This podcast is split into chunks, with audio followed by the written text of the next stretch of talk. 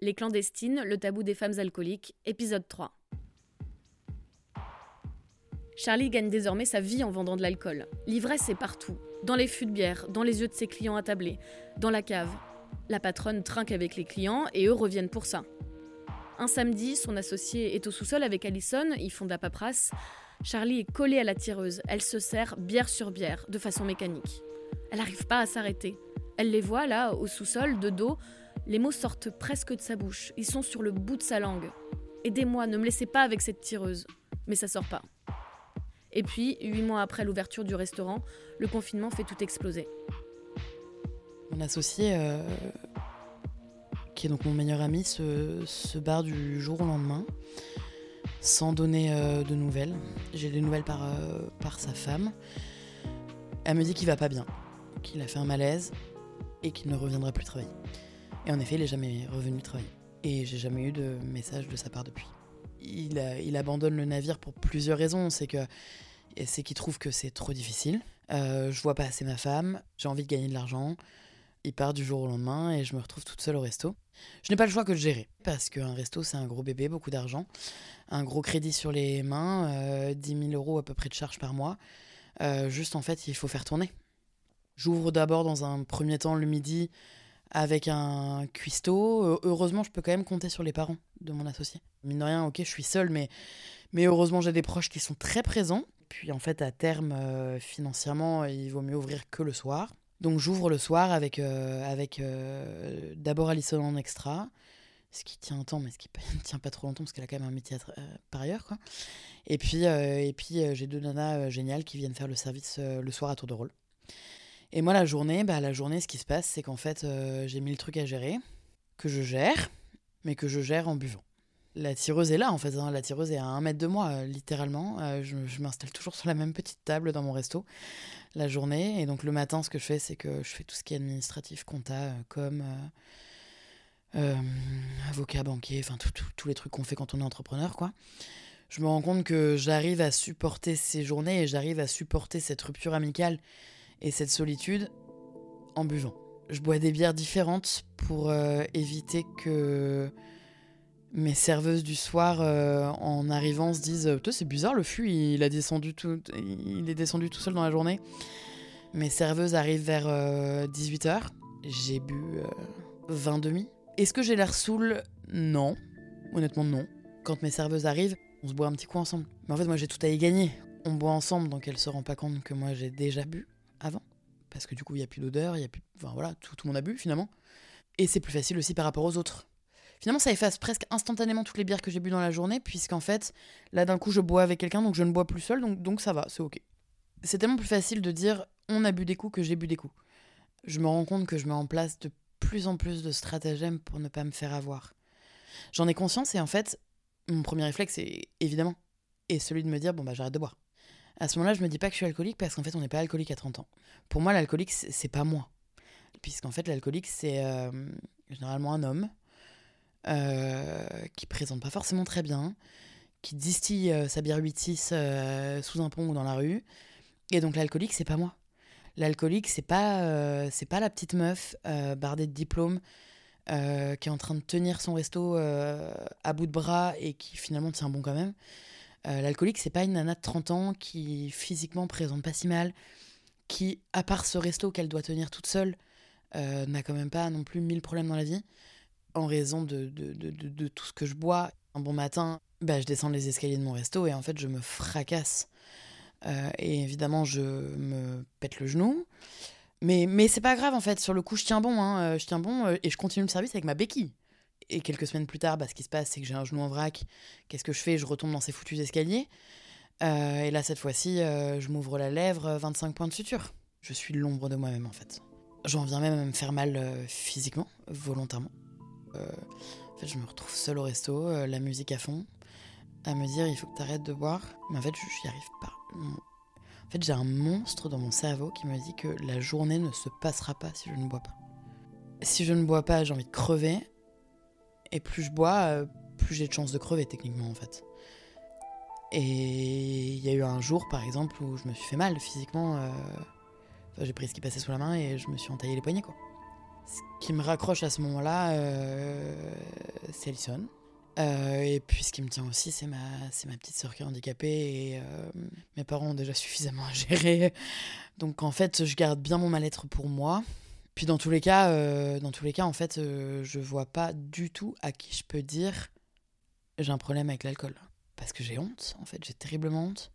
Quand on est une femme, on, on dit, on dit pas qu'on a un problème avec l'alcool.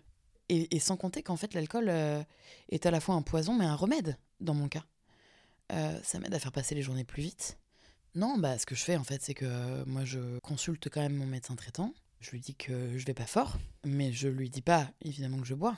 Lui il m'en parle pas, alors qu'il a un méprise de sang sous, le, sous les yeux. Pour mon genou, en fait, euh, du coup, je, fais passer un, je dois passer un tas d'examens, etc. Euh, les prises de sang arrivent et en fait, je vois que j'ai un taux là qui explose. Je sais pas trop ce que c'est. Puis bon, bah, assez simplement, comme quelqu'un qui n'est pas médecin, bah, je vais taper sur internet le, taux du truc et en fait, ça met Consommation excessive d'alcool. Merde, merde, je suis peut-être démasquée. Là, c'est écrit noir sur blanc en fait. Enfin, en tout cas, euh, pour, pour quelqu'un qui est médecin, va le lire. Sauf que ce qui se passe, c'est que bah, je prends rendez-vous avec mon médecin et en fait, mon médecin m'en parle pas. Je peux même pas le blâmer. Parce qu'à quel moment un médecin de famille qui me connaît depuis que je suis toute petite va dire à la personne qu'il a en face et donc qui connaît très très bien euh, Charlie, t'aurais pas un petit problème avec l'alcool? Non, mais on peut dire, euh, bah là je vois que vos, ce, taux-là en question est un peu haut. Est-ce que vous avez fait la fête hier soir, enfin avant de faire la, prise de sang? Mais en fait, on parle, on parle pas d'alcool à une femme. Personne ne met en cause ma, consommation. Il y a deux personnes en fait qui m'en parlent. Euh, j'ai ma, copine Diane qui depuis longtemps a remarqué que quand même euh, je bois un peu. Dès que je la vois débarquer au restaurant, et je l'aime cette amie, hein, vraiment je l'aime et je suis trop contente qu'elle débarque au restaurant, je la vois débarquer au restaurant instantanément, ça me fait chier.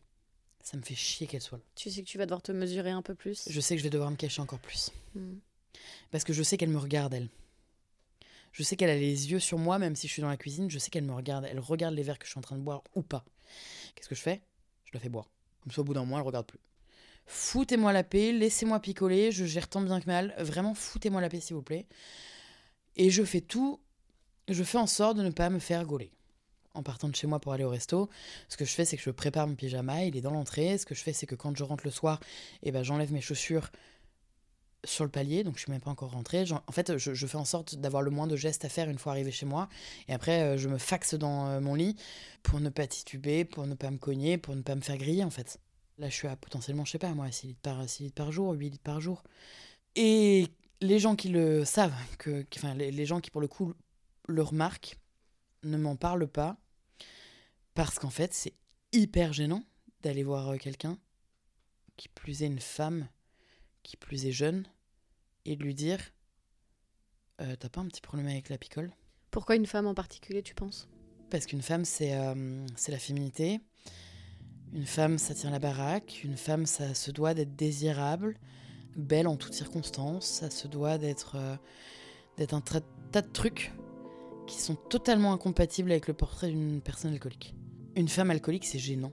Il n'y a pas un alcoolisme plus reluisant, mais en fait, on va dire que, on va dire d'un mec qui picole, ouais, c'est un dur, euh, il tient bien, euh, c'est un costaud, il est viril, euh, etc. Mais une femme qui picole, au début, on va un peu rigoler, et en fait, très rapidement, ça va mettre hyper mal à l'aise tout le monde. L'alcoolisme chez une femme envole quasiment instantanément la sensualité, la désirabilité, ce qu'on attend d'une femme dans la société actuelle en fait. C'est Virginie Despentes qui dit on est le genre de la honte. Les femmes sont le genre de la honte. Une femme qui picole, on a doublement honte. Donc on se cache, on s'excuse et on fait en sorte de pas prendre trop de place. Et tu disais aussi que tu avais un sentiment très féminin aussi, mais le sentiment de l'imposteur, que t'es même pas assez alcoolique pour peut-être demander de l'aide. Ouais, non mais en plus il y a ce truc qu'on parle pas d'alcool à, des femmes, c'est que euh, l'alcool c'est quand même le produit de la désinhibition.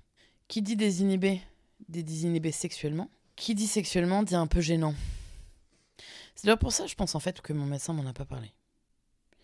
Parce qu'en fait, ce raccourci, il est instantanément fait pour une femme. Et donc il se passe rien à la sortie de ce rendez-vous?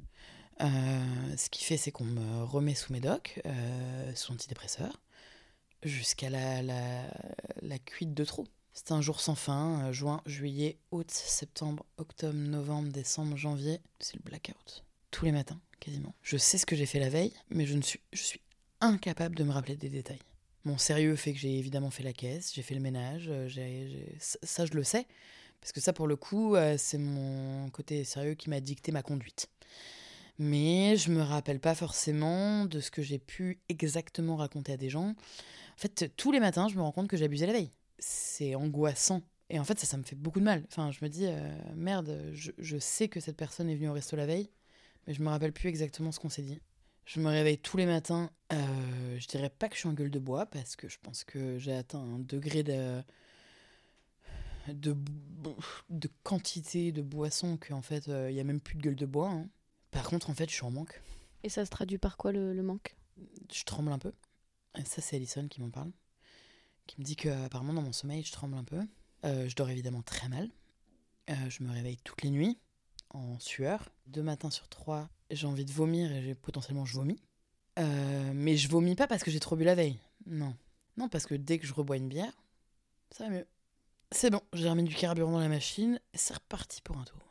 Je me mets en danger euh, quasiment tous les jours en fait. Parce que par ailleurs, une femme qui picole, euh, enfin même n'importe quelle personne qui boit, est ultra vulnérable en fait. T'en fais ce que tu veux de cette personne. Mais c'est pas du tout l'image que je renvoie par contre. Je renvoie une image de femme super forte, super puissante qui gère. Ouais, je gère, euh, je gère en façade, euh, je gère un resto, mais euh, par contre, moi je me gère plus du tout quoi en fait. hein, je me gère plus du tout. Et franchement, c'est moche à dire, mais je travaille très très bien alcoolisé. Une fois que les gens sont tous servis, je fais le tour de la, salle et puis je trinque avec les gens. Et les gens reviennent pour ça. Reviennent parce que la, la bosse, la patronne, sort de sa cuisine, va trinquer avec les gens, papote. Il y avait une trop bonne ambiance, donc évidemment. Puis en fait, au bout d'un moment, euh, bah, la cuite de trop. Pendant le couvre-feu, mon restaurant est fermé. Je suis pas ouverte, mais je fais quand même de la vente à emporter.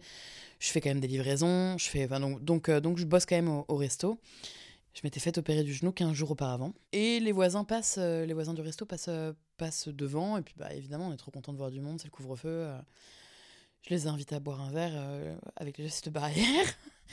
Mais bon, on boit un verre. Et puis, mais sauf qu'en fait, euh, moi je suis déjà alcoolique, euh, je suis alcoolique. Donc en fait, je bois pas un verre. J'ai déjà un peu bu dans la journée. On boit un verre, deux verres, trois verres, euh, quatre verres, six, sept, huit bouteilles. On a installé, on installé sur la, table qui est juste à côté de la tireuse, justement, on a installé sur la, table que j'ai appelée le bureau. Parce qu'en fait, c'était un vieux bureau, un vieux bureau en bois, la table, est trop belle. Il y a une de mes serveuses qui est passée. Bah, c'est bonne franquette, en fait, on est dans un restaurant qui est fermé pour cause de couvre-feu. Euh, on n'a qu'à tendre le bras pour attraper les bouteilles de mène tout salon. Normalement, c'est mon vin le plus, le plus cher à la carte, mais, euh, mais là, en fait, euh, je suis tellement contente de voir du monde, en fait. Et puis, bah, eux rentrent chez eux, juste à côté, en fait, hein, juste à côté du, du resto, la, la porte à côté, pratique. J'ai déménagé assez peu de temps auparavant, enfin, un petit mois avant. Et en fait, j'habite à, aller euh, 7 minutes à pied, quoi. C'est vite fait, j'ai juste à descendre, toujours tout droit, facile. J'ai mes béquilles, du coup, parce que je me suis fait opérer 15 jours avant. Euh, je suis un peu claudicante, euh, j'ai mon petit sac à dos, et puis bon, bah, j'y vais, euh, c'est parti. Sur le chemin du retour, 5 minutes à pied, je mets un quart d'heure, quoi. À un moment, je, je me- casse la gueule, je me relève, et là, je me dis, mais c'est pas possible, Charlie, tu viens de te faire opérer du genou, c'est vraiment pas le moment de se casser la gueule. je me suis fait opérer des croisés, on n'est pas sur un truc très fun, quoi. Donc, enfin, ju- juste, en fait, c'est normal de faire attention quand on vient de te faire opérer. Bref, je rentre tant bien que mal, sauf que j'habite au cinquième étage, sans ascenseur. Je monte les marches, Alison, euh, dort. Moi, tout est pris en fait, hein. j'ai préparé mon pyjama le matin, euh, j'ai mon plan dans la tête, hein. au troisième étage, non, au quatrième étage, et ben je me casse la gueule. Et je me casse la gueule, mais pas qu'un peu, puisqu'en fait je dévale 18 marches. À la renverse, je me retrouve euh, donc deux étages plus bas. Euh, sur le coup, j'ai très très mal. J'ai ce truc très con, c'est que j'ai très honte parce que j'ai fait beaucoup de bruit. Et en fait, je- j'entends, j'entends la clé de la porte du voisin du dessous qui s'ouvre. En fait, j'ai fait un bruit de fou dans cette cage d'escalier. Et donc, c'est carrément le voisin du dessous qui me retrouve, qui me récupère. Et je le vois penché au-dessus de moi, enfin moi, euh, littéralement gisante hein, dans la cage d'escalier. Euh, je, tout de suite, je me dis merde, elles sont mes béquilles? Heureusement, j'avais un sac à dos, ça a un peu amorti la chute. Je passe ma main au niveau de mes cheveux et en fait, je me rends compte que j'ai du sang. Et je suis qu'une merde en fait. Je suis qu'une merde. Honnêtement, à ce moment-là, j'ai envie de crever. Je suis là, dans la cage d'escalier pourrave de mon immeuble pourrave. J'ai bu euh, 4 litres de vin. Bah, c'est la goutte de trop quoi. Le voisin qui me parle, euh, j'ai envie de lui dire, mais d'aller se faire foutre. Euh, mais en fait, mais laissez-moi crever, quoi, en fait. À suivre.